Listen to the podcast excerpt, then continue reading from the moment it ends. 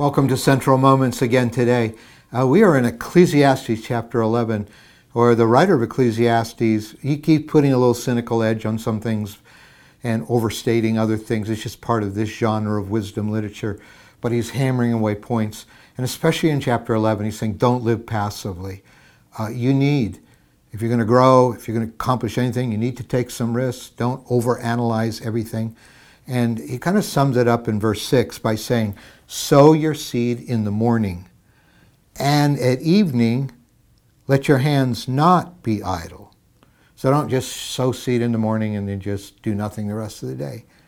For you do not know which will succeed, whether this or that, or whether both will do equally well. And that's what we don't know. We, we don't know what will succeed. So sow seed in the morning, and whatever else you have to do, let's say in this agricultural environment, whatever else you have to do around your farm, uh, do that in the evening because you don't know which kind of activity will bring what return. What I want to focus on, however, because that just summarizes everything we've been talking about the last few days, but that, that idea of sowing your seed, sowing your seed in the morning, it is a metaphor, it's a picture of making investments that bring return. Unfortunately, this idea of seed sowing which is a biblical idea. We're reading right out of the Bible here. This idea of seed sowing has been has been uh, captured by sometimes very self-serving preachers who just want to manipulate you to give money to them.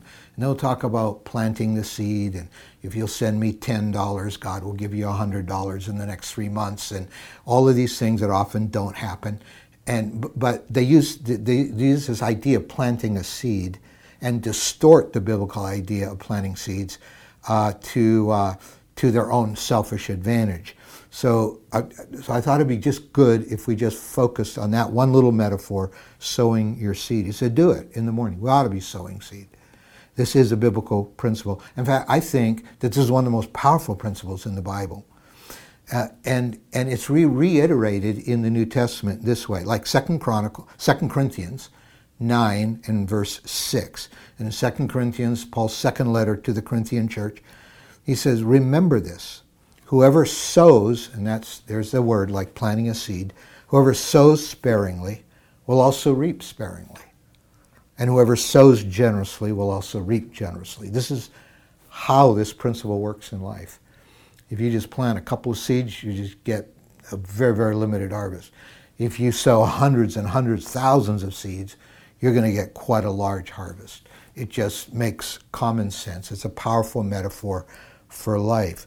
And in this context, he's talking about our money. And he's saying, you know, if you give generously, you'll, you know, God has a way of helping you even give more. And, and he has a way of taking care of you.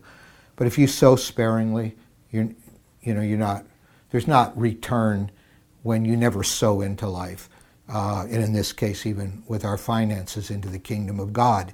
And, and then he'll go on the next verse and say, but, you know, no pressure. Just, just do what you want there.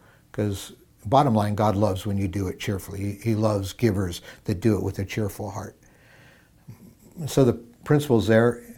Uh, sowing brings harvest. Uh, but the invitation is there, so you choose how much of a harvest you want.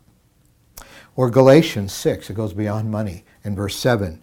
Do not be deceived. Deceive. God cannot be mocked. A man reaps what he sows. Whosoever sows to please their flesh, from the flesh will reap destruction. Because it's true, whatever you feed grows. Whatever seeds you plant, those kind of plants are what will grow. You, you sow to the flesh, to your lustful, greedy, sinful desires, that's what you're going to get coming out of your life.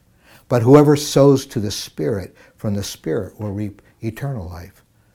So, and this is a wonderful prayer request for all of us, verse 9, the next verse. So let us not be weary in doing good, for at the proper time we will reap a harvest if we do not give up. Therefore, as we have opportunity, let's do good to all people. Let's keep sowing those good seeds to all people, especially to those who belong to the family of believers.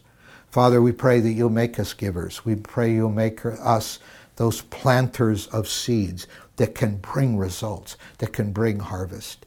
My God, we pray with our money, with our time, with our good deeds, I pray we'll not grow weary. Help us to keep planting, to keep sowing. And we seize on to what the teacher of Ecclesiastes said. You know, if we sow our seed in the morning and our hands are not idle in the evening, who knows what might succeed? We do thank you for this powerful principle. In Jesus' name, amen.